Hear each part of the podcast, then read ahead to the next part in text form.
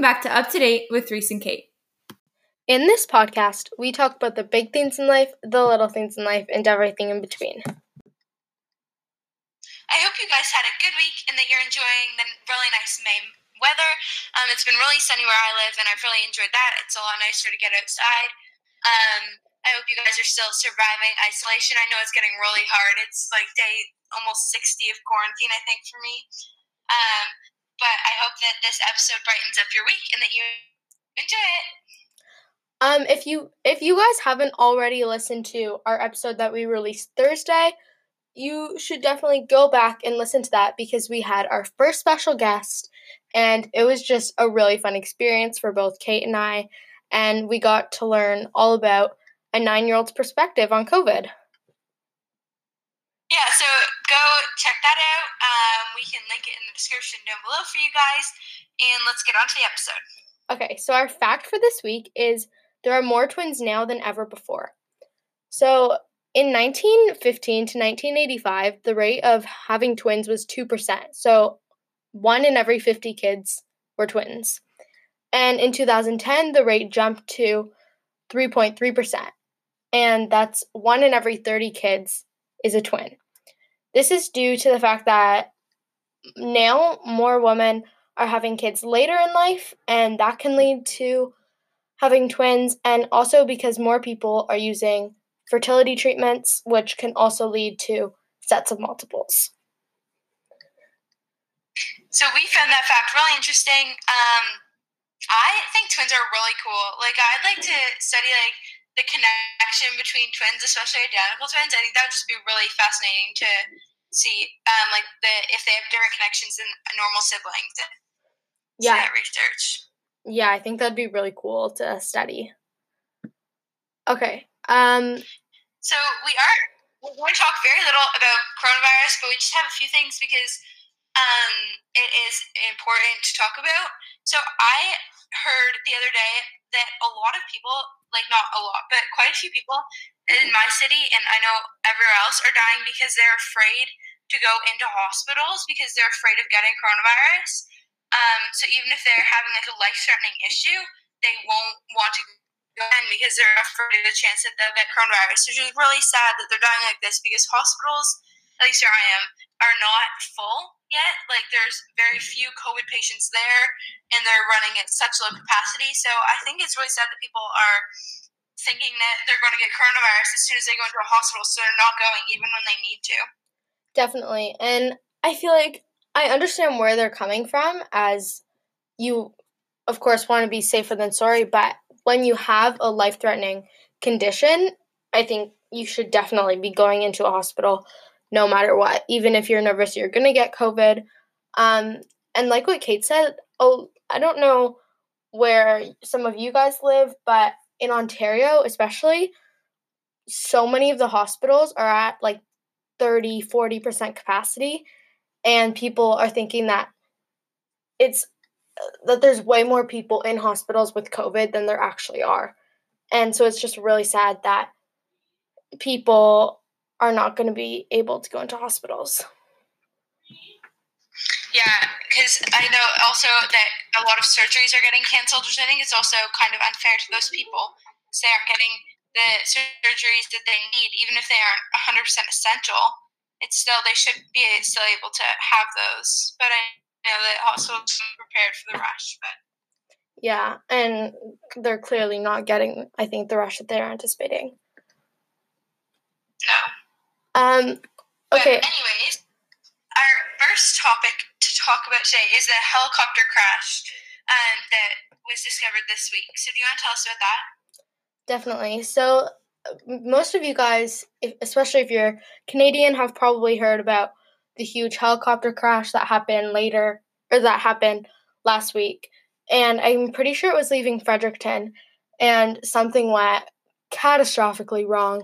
And the I'm pretty sure the pilot lost control and they lost connection with the airbase and the the helicopter was found in tons of broken pieces in the water in the Mediterranean just off the coast of Greece.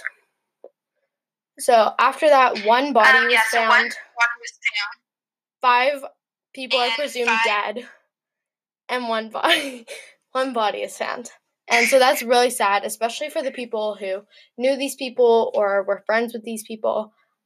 I just think that's a really horrible way to die, especially when someone is unknown if they're actually um, still alive or not.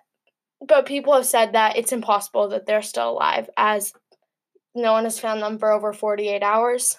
And that is especially really sad. Yeah, that would be so sad. Just like not knowing Mm-hmm. um, who had died.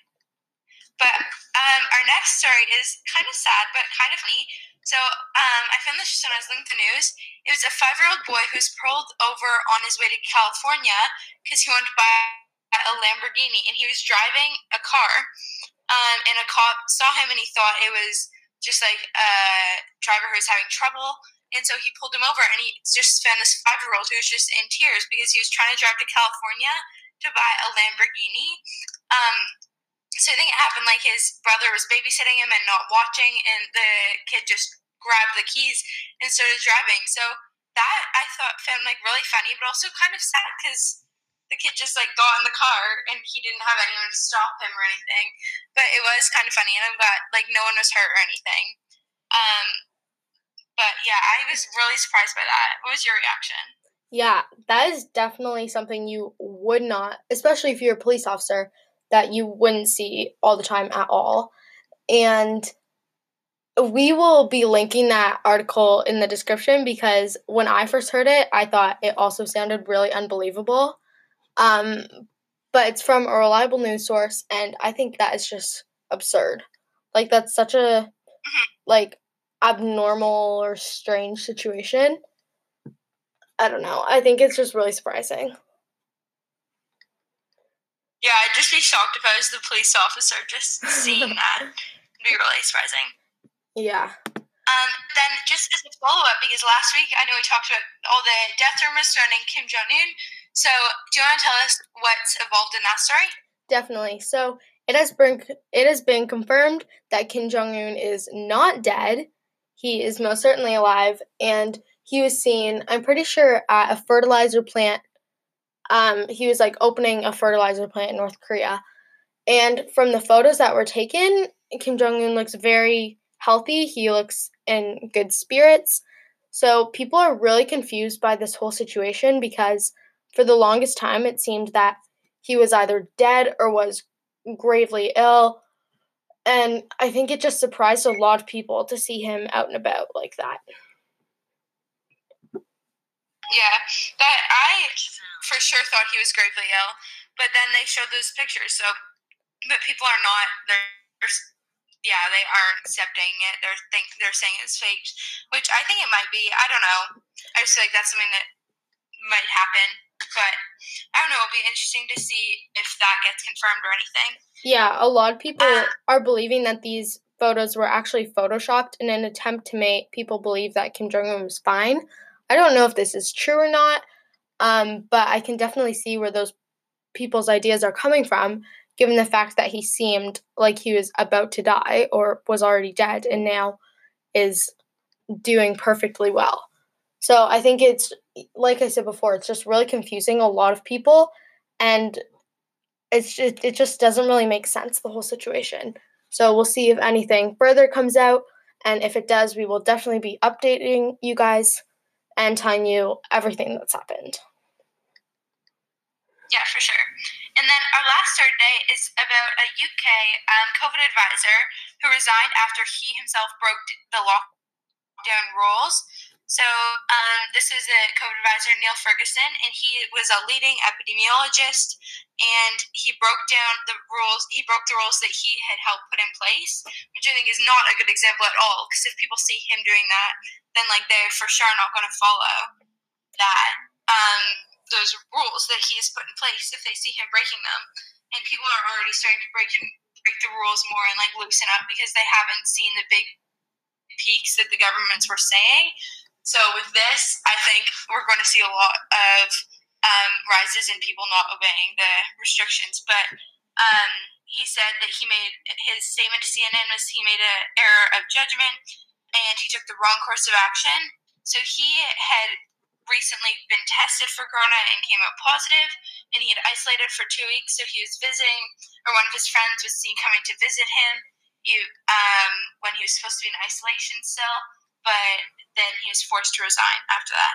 Yeah, so he was part of one of the leading groups in the United Kingdom that is helping with all coronavirus, um, just all insight about coronavirus. And I think it's really surprising that he was one of the leading people who was creating laws and bylaws about social distancing and staying at home.